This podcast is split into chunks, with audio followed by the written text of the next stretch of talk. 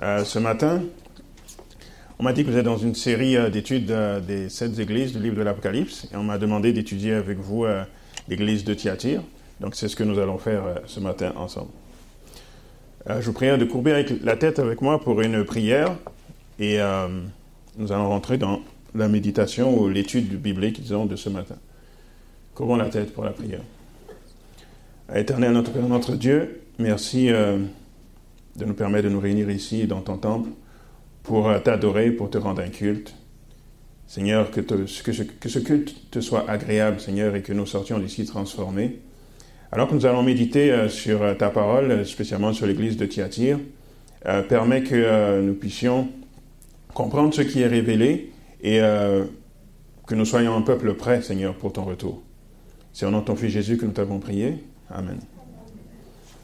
Donc, euh, ayez vos Bibles, on va voir euh, plusieurs textes. Euh, Ce n'est pas des passages de l'Écriture faciles, mais bon, tout ne peut pas être facile, hein, c'est normal. Donc, ouvrez vos Bibles dans Apocalypse chapitre 2. Apocalypse chapitre 2.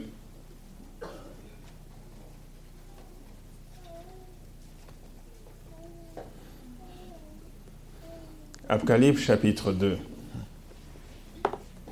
Avant que euh, je vous dise le verset et qu'on le lise, je vais faire euh, une euh, sorte d'introduction par rapport à l'étude que l'on va faire aujourd'hui. Donc j'ai dit, on va voir l'église de Thyatire.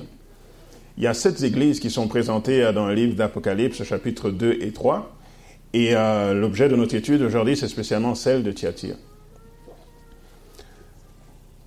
Ces sept églises, elles représentent euh, sept étapes, sept périodes historiques de l'histoire, depuis le temps apostolique, c'est-à-dire depuis ceux qui ont marché avec Jésus comme disciples, jusqu'au retour du Christ. C'est donc l'histoire de l'Église qui est racontée sous la forme de ces sept églises.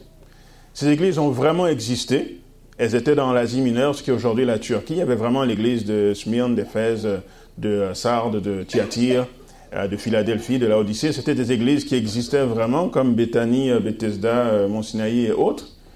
Et Dieu a inspiré Jean de se servir de l'histoire de ce que ces églises vivaient dans la vraie vie pour illustrer ce que l'église allait vivre dans le futur. Donc, quelque chose réel illustre ce, qui va arriver dans le futur. Donc, c'est ça l'objectif de ces sept églises. Dans le livre Conquérant Pacifique, page 521, paragraphe 1, Voici ce, qui est écrit au sujet de ces sept églises. C'est-à-dire les noms de ces églises symbolisent l'église du Christ aux différentes périodes de l'ère chrétienne. Le chiffre 7 indique la plénitude et fait ressortir que les messages s'étendent jusqu'à la fin des temps. Alors que le symbole employé révèle la condition de l'Église aux différentes époques de l'histoire du monde. Donc il y a sept églises. La première, c'est Smyrne. Spion, ça signifie quelque chose qui est désirable. Et ça, ça représente l'époque de l'Église depuis le temps apostolique jusqu'à l'an 100. C'est au début, lorsque les gens étaient vraiment fervents, lorsqu'ils venaient de recevoir le Saint-Esprit, lorsqu'ils prêchaient avec puissance, lorsque le message véhiculait comme si c'était Jésus-Christ lui-même qui était sur la terre, tellement les gens étaient remplis du Saint-Esprit. Église primitive apostolique. C'est ça que représente l'Église d'Éphèse.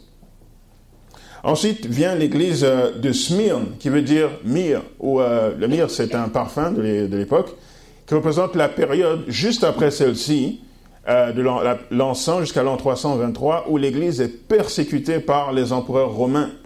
Donc maintenant c'est plus facile, c'est beaucoup plus difficile, pardon, d'être chrétien parce que Rome s'en est mêlé et tue les chrétiens en masse. Donc ceux qui passent à travers cette expérience, c'est l'église de Smyrne, ou myrrhe, un parfum.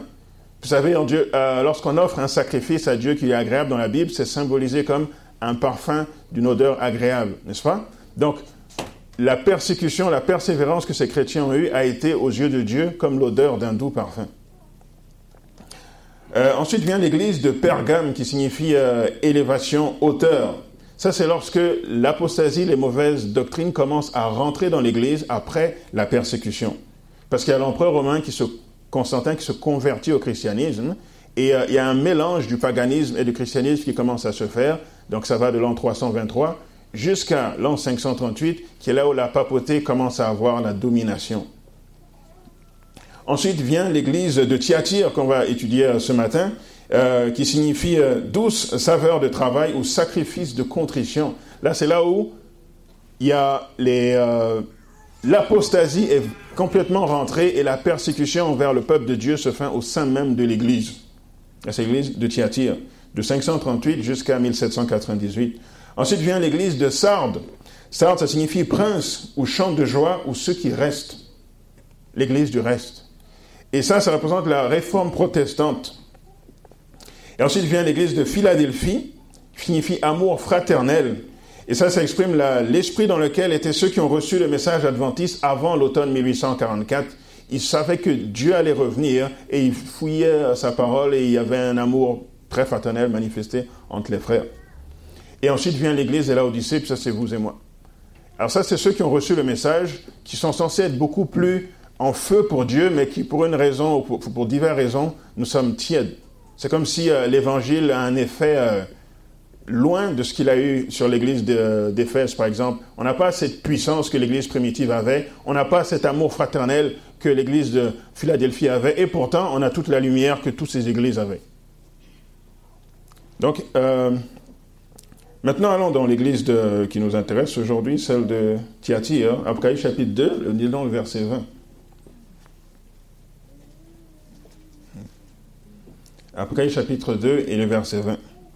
Il y a beaucoup de choses dans l'église de Thyatire, mais il y a un indice important dans le verset 20 qui nous permet de comprendre tout le message. C'est écrit, euh, mais ce que j'ai contre toi. Donc au début, Dieu lui fait des compliments parce qu'ils ont quand même euh, eu une croissance spirituelle. Mais lorsqu'il dit ce que j'ai contre toi, c'est que tu laisses la femme, c'est quoi le nom qu'il donne? Jézabel, qui se dit prophétesse, enseigner et séduire mes serviteurs pour qu'ils se livrent à l'impudicité et qu'ils mangent des viandes sacrifiées aux idoles. C'est que tu laisses la femme Jézabel.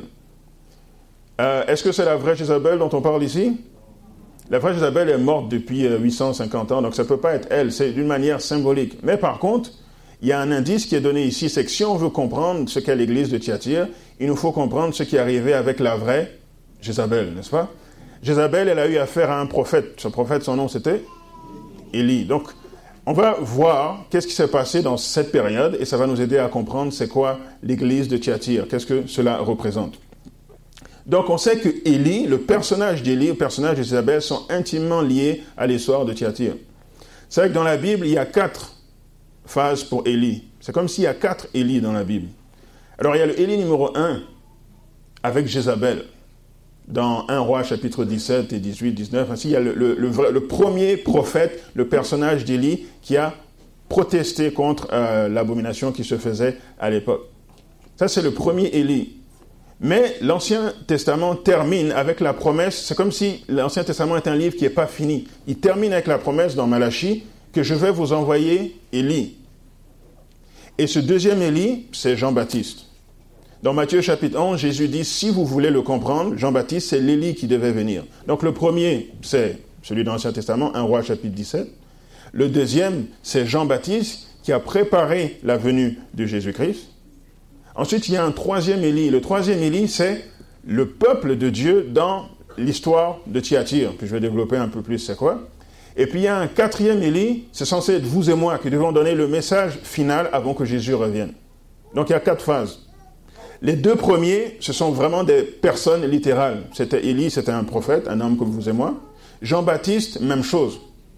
Mais les deux derniers, ce ne sont pas des personnes littérales comme vous et moi. Ça symbolise le peuple de Dieu ou ça symbolise des mouvements au temps de la fin.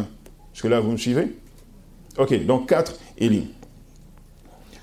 Euh, il y a toujours quatre personnages, il y a toujours quatre protagonistes dans cette histoire. Premièrement, il y a Jézabel, c'est une femme avec une très forte personnalité, une femme qui a de très mauvaises intentions et qui utilise son mari pour accomplir ses desseins. Ça, c'est le premier personnage. Il y a toujours il y a Akab, le roi qui est faible parce qu'il se laisse manipuler par sa femme, qui est influençable et qui emmène le peuple à désobéir à Dieu sous l'influence de sa femme. Il y a le troisième personnage, ce sont les faux prophètes de Baal et d'Astarté qui sont là pour véhiculer tout ce que Jézabel leur demande de faire. Et finalement, il y a un quatrième personnage, c'est Élie le prophète qui a appelé à dénoncer cette apostasie.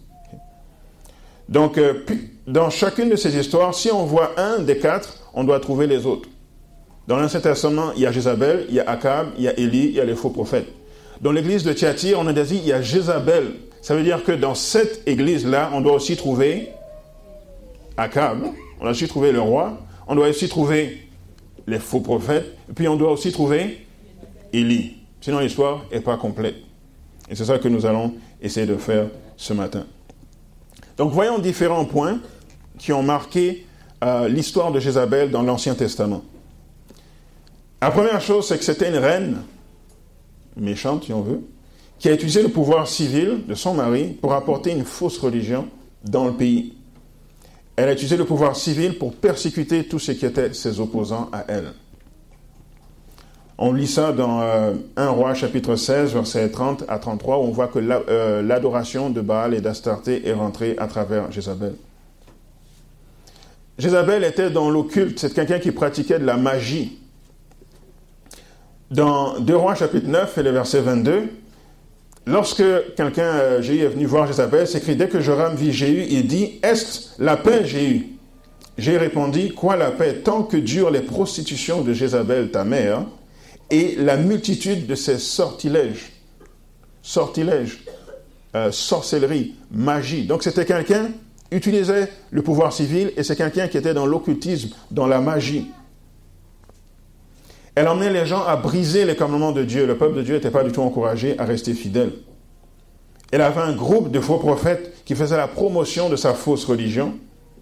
Et euh, Élie a été euh, appelé pour dénoncer cette période d'apostasie. Ok, maintenant voyons euh, Élie dans l'histoire. Allez dans 1 roi chapitre 17 et le verset 1. 1 roi chapitre 17 et le verset 1er.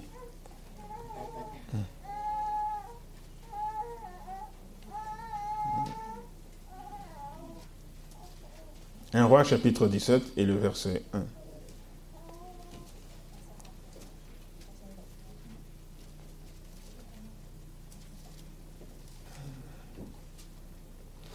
Roi chapitre 17 et le verset 1. C'est écrit euh, Élie, le Tishbite, l'un des habitants de, de Gala, dit à Akab L'Éternel est vivant, le Dieu d'Israël dont je suis le serviteur. Il n'y aura ces années, il a dit quoi Ni, ni rosée, ni, sinon à ma parole. Donc, une des caractéristiques d'Élie, c'est qu'il pouvait dire il n'y aura pas de pluie, il n'y aura pas de rosée, à moins que je parle ou à moins que j'annonce la fin de cette prophétie. Donc ça, c'est une des caractéristiques clés d'Élie. Pas de pluie, pas de rosée, à moins qu'il parle. Maintenant, il y a la même chose, exactement la même chose pour l'église de Thyatire au temps de la fin. Il faut aller dans Apocalypse chapitre 11 et le verset 6. Apocalypse chapitre 11 et le verset 6.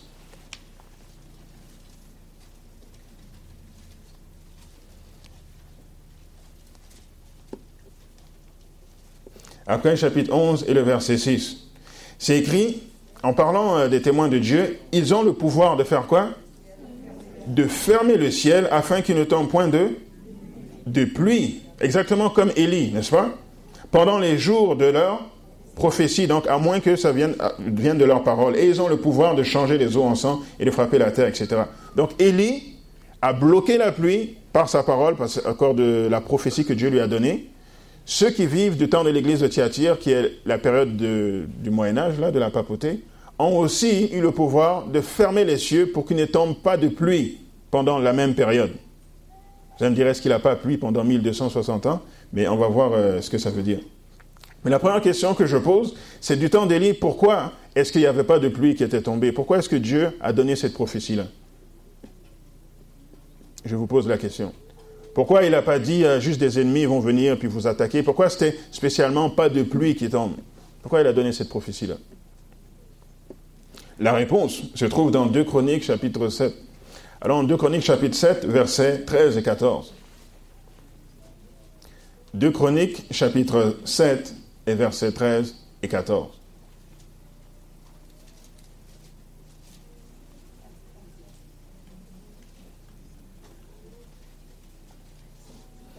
2 Chroniques chapitre 7, versets 13 et 14, vous y êtes?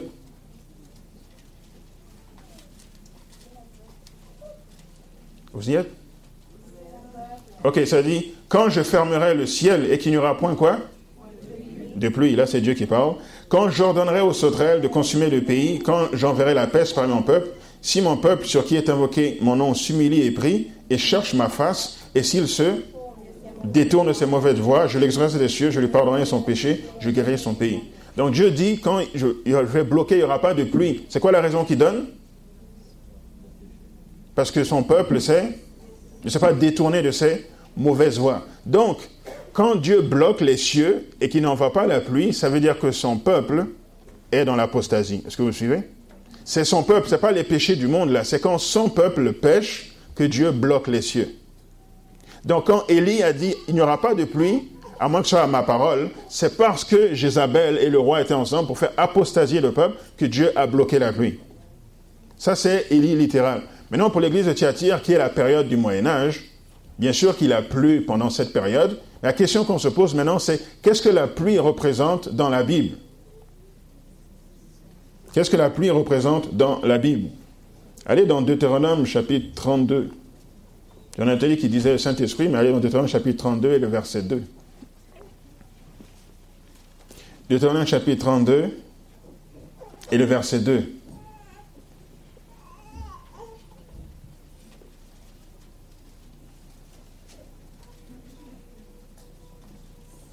Deutéronome chapitre 32, verset 2, c'est écrit quoi? Que mes, mes instructions se répondent comme quoi? Comme la pluie. Que ma parole tombe comme la rosée. Donc, Élie a dit pas de pluie, pas de rosée, à moins que ça vienne à ma parole comme des ondées sur la verdure, comme des gouttes d'eau sur l'herbe. Donc la pluie dans la Bible, ça représente quoi? Ça représente les instructions de Dieu et la rosée, ça représente c'est la même chose. Pluie, rosée, ça représente les instructions, la parole de Dieu. Donc pendant le temps d'Élie, c'était vraiment la pluie littérale qui ne tombait pas. Mais pendant le Moyen Âge, quand Dieu a bloqué les cieux, ça veut dire que les instructions, la parole de Dieu ne venaient pas sur son peuple parce qu'ils étaient dans l'apostasie. C'est pour ça que c'est la période des ténèbres, comme ils disent en anglais, the dark ages, parce que Dieu ne se révèle pas, parce que son peuple est dans l'apostasie. C'est ça qu'a vécu l'Église de Thyatire. Puis quand vous y pensez, dans nos vies personnelles, c'est la même chose. Si vous accrochez à un péché, que Dieu vous délaissiez, que vous ne le délaissiez pas, vous priez jour et nuit, puis Dieu ne parle pas. Parce que vous êtes personnellement dans l'apostasie. Mais à partir du moment où vous vous détournez de vos mauvaises voies, Dieu ouvre les écluses des cieux et la pluie ou ses instructions se font entendre à vous de nouveau.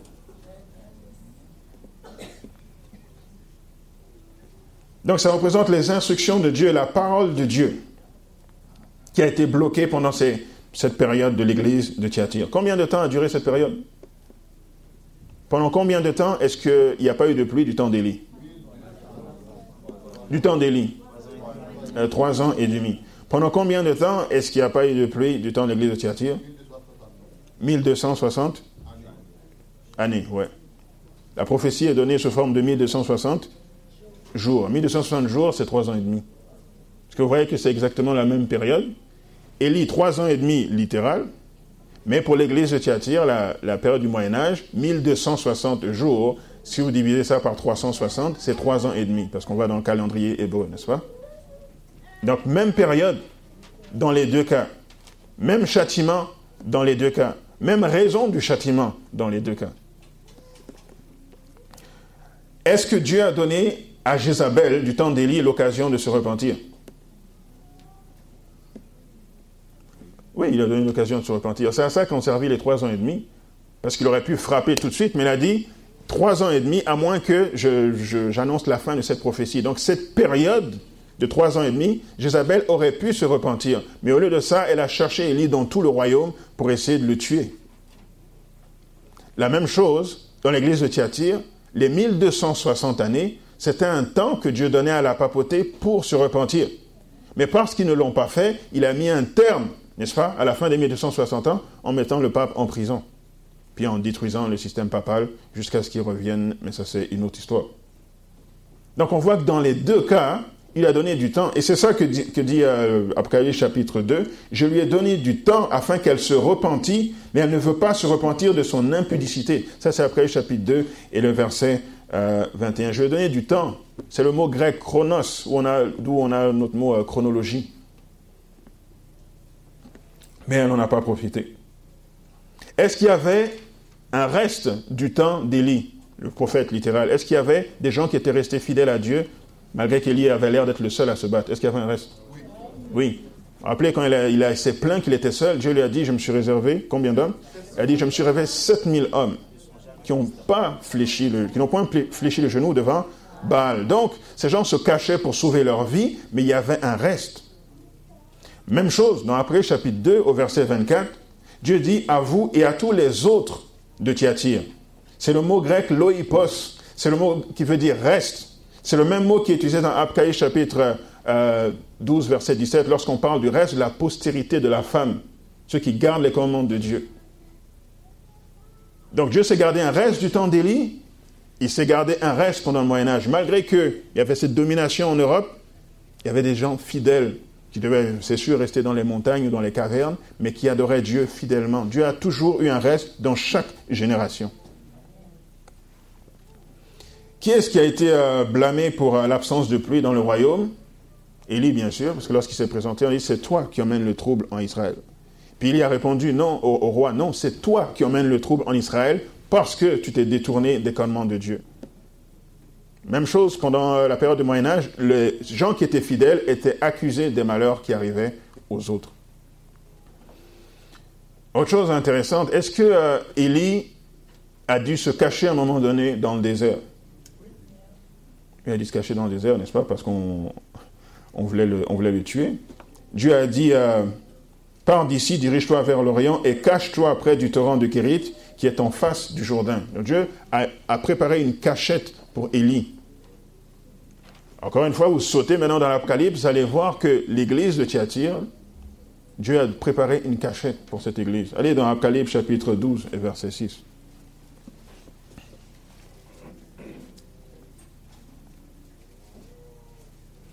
Apocalypse chapitre 12 et le verset 6. Donc, en gros, ce que je vais vous montrer ce matin, c'est que pour décoder l'Apocalypse, il faut, il faut comprendre l'Ancien Testament. Mais dans l'Ancien Testament, ce sont des histoires qui sont racontées, qu'on peut raconter ça à la période des enfants, et les enfants vont comprendre. Donc si vous saisissez bien chaque période de l'histoire d'Élie, vous avez juste à faire des parallèles avec ce que vous trouvez dans l'Apocalypse, et vous allez comprendre, vous n'allez pas être égaré. Donc c'est ça qu'on fait. Les mêmes personnages, les mêmes choses se passent pour les mêmes raisons. Donc la question qu'on se posait, c'est... Euh, est-ce qu'il a dû se cacher dans le désert? On a dit oui. Maintenant, pour l'Église de Dieu, qui correspond à la période de Thyatire, dans Apocalypse chapitre 12, verset 6, c'est dire la femme s'enfuit où ça Dans le désert. Encore, Dieu a préparé une cachette où elle avait un lieu préparé par Dieu. Est-ce que Élie a été euh, nourri pendant cette période? Si vous lisez la période, euh, vous lisez euh, dans 1 roi chapitre 17, verset 4, on dit que Dieu il a demandé au corbeau de lui emmener la nourriture. Il dit, tu boiras de l'eau du torrent, et j'ai ordonné au corbeau de te nourrir là. Et verset 6 dit, les corbeaux lui apportaient du pain et de la viande le matin, et du pain et de la viande le soir, et il buvait de l'eau du torrent. Ça, c'est quand même incroyable. Il est seul caché, et les oiseaux lui emmènent de la nourriture. Vous avez, vous avez déjà jeter la nourriture aux oiseaux, en général, ils prennent la nourriture et ils s'en vont avec, n'est-ce pas? Ils ne vous amènent pas de la nourriture. C'est complètement à l'opposé de leur instinct. Donc il y a seulement Dieu qui pouvait faire ça. Faire que les oiseaux lui emmènent de la nourriture. Donc c'est Dieu qui s'est chargé de nourrir Élie pendant qu'il l'avait caché dans le désert. Encore une fois, on saute maintenant dans l'église de Thyatire. Toujours le même verset, après le chapitre 12, verset 6, c'est écrit, et la femme s'enfuit dans le désert où elle avait un lieu préparé par Dieu, afin qu'elle y fût quoi? Nourrie pendant 1260 jours. Donc Dieu s'est occupé de nourrir son Église pendant la période de Thyatire, pendant le Moyen Âge. Les gens étaient euh, dans les montagnes cachés, ils n'avaient pas de grande terre pour cultiver, mais miraculeusement, la terre donnait son fruit il ne manquait pas de nourriture, ils ont pu accomplir leur mission, ils ont pu vivre à l'écart du système pendant plus d'un millénaire.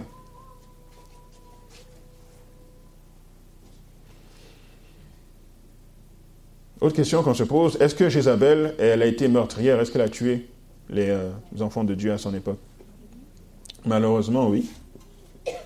C'est écrit que lorsque Jézabel extermina les prophètes de l'Éternel, Abdias prit 100 prophètes qu'il cacha 50 par 50 dans une caverne et il, avait nourri, euh, il les avait nourris avec du pain et de l'eau.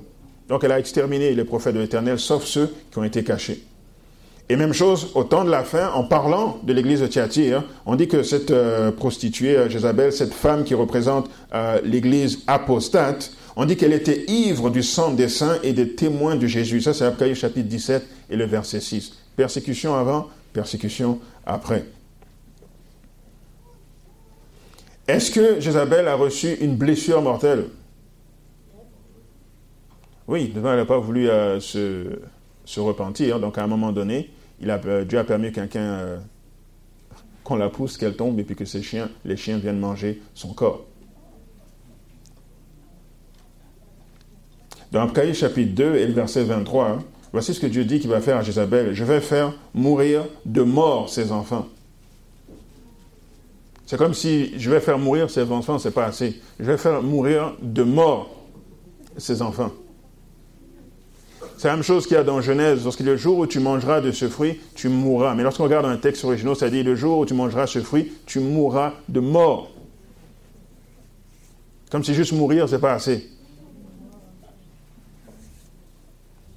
Donc je vais euh, voilà ces enfants de mort, et toutes les églises connaîtront que je suis celui qui sonde les reins et les cœurs, et je vendrai à chacun selon euh, ses œuvres.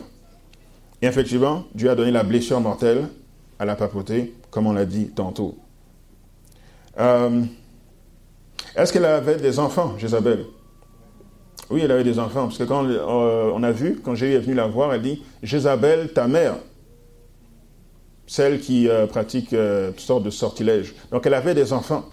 Et cette église, aussi, on a vu qu'elle a ses enfants, puisque Dieu a dit, je vais faire mourir de mort ses enfants. Ça, ça représente toutes les églises qui ont suivi le système apostat. Ce sont les enfants de cette, église-mère. Regardez un exemple.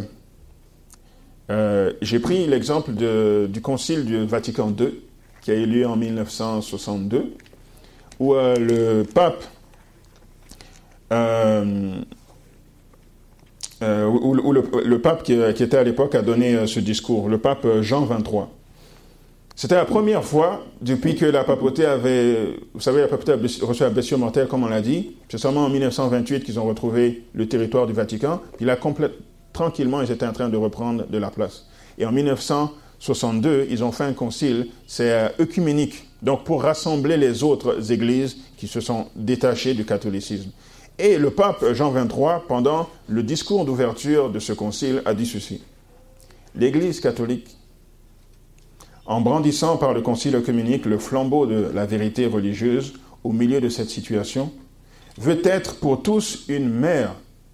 Utilise le même mot que dans l'Apocalypse. C'est drôle comment les gens utilisent les mots qui les identifient, mais ils ne se rendent pas compte. Veut être pour tous une mère très aimante, bonne, patiente, pleine de bonté et de miséricorde pour ses fils qui se sont séparés d'elle. Exactement le même langage qu'on voit dans l'église de Thyatire. Maman vous rappelle à la maison, revenez, puis reformons une belle famille. Et euh, je conclus euh, avec ceci, la promesse finale. Allez dans Apocalypse chapitre 2, versets 26 à 29. Apocalypse chapitre 22, vers, 2, euh, pardon, versets 26 à 29. C'est écrit à celui qui vaincra et qui gardera jusqu'à la fin mes œuvres. Je donnerai autorité sur les nations. Il les pètera avec une verge de, de fer comme on brise les vases d'argile, ainsi que moi-même j'ai reçu le pouvoir de mon Père. Donc là, on parle de Jésus-Christ, bien sûr, avec sa verge de fer. Vous savez, les bergers à l'époque, ils avaient une verge de bois pour diriger le troupeau et une verge de fer pour défendre le troupeau des prédateurs et je lui donnerai l'étoile du matin. Que celui qui a des oreilles entende ce que l'Esprit dit aux églises. Et l'étoile du matin ici, c'est encore Jésus-Christ qui s'offre. Parce que dans Apocalypse 22, verset 16, on dit, moi Jésus, j'ai envoyé mon ange pour vous attester ces choses dans les églises. Je suis le rejeton et la postérité de David, l'étoile brillante du matin. Que celui euh, qui a des oreilles entende ce que l'Esprit dit aux églises. Donc jusqu'à présent, dans l'histoire, nous avons vécu trois phases de l'Élie. Il y a le vrai, enfin le premier, Élie le Tishbite. Il y a le deuxième, Jean-Baptiste. il y a l'église de Thyatire qui a vécu la même chose. Et maintenant, il y a vous et moi qui, dans le futur proche, sommes censés vivre la même chose, une sorte de, un sorte de cumul de tout ce qui s'est passé avant. Tous les détails que Élie, Jean-Baptiste et Thyatire ont vécu, se peuvent vivre tout ça en un au temps de la fin. Non, la question, c'est est-ce que nous allons répondre à l'appel de Dieu d'être comme Élie pour dénoncer ce qui se passe au temps de la fin? Est-ce que vous vous rappelez euh, comment est-ce que Jean-Baptiste est mort? On l'a décapité, n'est-ce pas? Est-ce que vous vous rappelez, euh, c'était à quelle occasion? C'était l'anniversaire de C'était l'anniversaire d'Hérode, n'est-ce pas? Euh, Est-ce que vous vous rappelez euh, qu'est-ce qui s'est passé pour qu'il accepte de décapiter Jean-Baptiste? Parce que la fille dansait. Parce que la fille dansait, puis parce qu'ils étaient ivres, n'est-ce pas? Donc, euh, vous avez un roi, Hérode. Vous avez Hérodias, sa femme, n'est-ce pas? Vous avez la fille d'Hérodias, c'est elle qui a dansé. Et vous avez Jean-Baptiste qui représente que vous voyez qu'on a les mêmes personnages On a une reine, forte personnalité qui manipule son mari, prostituée parce que dans le fond, elle est avec lui, puis elle était mariée à son frère. On a un roi euh, faible de caractère, qui fait n'importe quoi que sa femme lui demande de faire. On a une fille qui est là juste pour accomplir la volonté euh, de la mère. Et on a un prophète qui est appelé à dénoncer tout cela et qui se fait persécuter. L'Élie de l'Ancien Testament, lui, n'est pas passé par la mort, n'est-ce pas? Il est monté au ciel, sont passés par la mort. Ça représente ceux qui, au temps de la fin, vont aller au ciel, sont passés par la mort. Mais Jean-Baptiste est passé par la mort, donc d'autres, en faisant ce même travail, vont y laisser leur vie. Et la façon dont la scène s'est présentée montre exactement ce que l'on vient d'illustrer. Elle utilise la fille pour atteindre son objectif. Donc, ils boivent avec tous les rois, n'est-ce pas? Et euh, Hérodias demande à sa fille d'aller danser, donc de séduire. Ça devait être quelque chose très... Euh, comme tous les clips que l'on voit aujourd'hui, ça devait ressembler à ça. Pour séduire les rois alors qu'ils sont baignés dans l'alcool. Et alors qu'ils sont séduits, elle dit, je veux. Euh, enfin, le roi demande, euh, qu'est-ce que tu veux? Et elle va, elle dit pas tout de suite ce qu'elle veut, elle va demander à la mère, n'est-ce pas? Encore une fois, c'est toujours la volonté de la mère. Elle va demander à la mère, qu'est-ce que tu veux? Elle dit, je veux maintenant la tête de Jean-Baptiste sur un plat. Et là, le roi, à cause des convives, donc à cause de son orgueil euh, personnel, accepte cette demande ridicule et va faire décapiter Jean-Baptiste. Au temps de la fin, c'est le même scénario qui se produit. Jézabel représente le système papal qui va reprendre la puissance au temps de la fin. Le roi et ses convives, ça représente les présidents et rois des nations que l'on a aujourd'hui, États-Unis d'Amérique et tous les autres. La papauté veut faire faire quelque chose à ces nations, mais elle ne va pas le faire directement, elle va utiliser sa fille. Puis sa fille, c'est les églises protestantes apostates qui vont séduire ces rois de l'intérieur. Vous me suivez?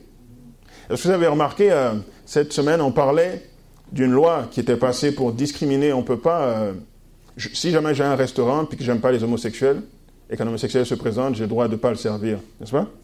Vous avez entendu parler de ça? Et puis là, il y a tout le débat en Arkansas à savoir si cette loi va passer ou pas. Est-ce que vous savez comment ils sont arrivés à cette loi-là? C'est les églises protestantes qui ont mis la pression sur les gouverneurs puis qui ont dit nous, on n'accepte pas homosexualité, telle ou telle chose, donc faites une loi qui nous protège. C'est le résultat de l'influence de l'Église qui amène ce genre de loi. Et puis ça va être la même chose pour la loi du dimanche. Donc on pas en sous-estime, mais à travers les églises protestantes, la mère, la papauté, peut accomplir certaines choses. Donc, il va utiliser ces églises protestantes pour séduire les nations, pour avoir toutes sortes de lois bizarres. Et lorsqu'ils vont être séduits, les, rois, les présidents et tout, ils vont dire Qu'est-ce que tu veux? Elle va retourner voir la papauté et la papa va dire, je veux la tête l'église adventiste sur un plateau. Est-ce que vous me suivez? C'est pas littéral, mais dans je veux la destruction de ceux qui disent que je suis la bête. Est-ce que vous comprenez? Donc c'est ça, mes frères et sœurs, l'église de Thyatire, et puis c'est ça le parallèle pour nous au temps de la fin. Amen. Courbons la tête pour la prière. Éternel notre Père, notre Dieu, merci de nous avoir permis de nous retrouver ici, Seigneur. C'est un privilège. Il y a tellement de pays où on ne peut même pas se réunir pour t'adorer, Seigneur. Et dans ce temps de grâce que tu nous donnes pour pouvoir développer un caractère semblable au tien, permets-nous de ne pas perdre de temps et de maximiser, Seigneur, les opportunités, que tu nous donnes, d'être prêts et d'appeler d'autres à être prêts. Ces professions ont été révélées pour que nous ne soyons pas surpris des événements de la fin, mais que nous soyons prêts tout simplement à y faire face et que nous ayons confiance en toi, car en voyant que tu les as annoncés d'avance, nous pourrons rester calmes. C'est ma prière pour chacune des personnes ici présentes et nous t'avons prié au nom de Jésus. Amen.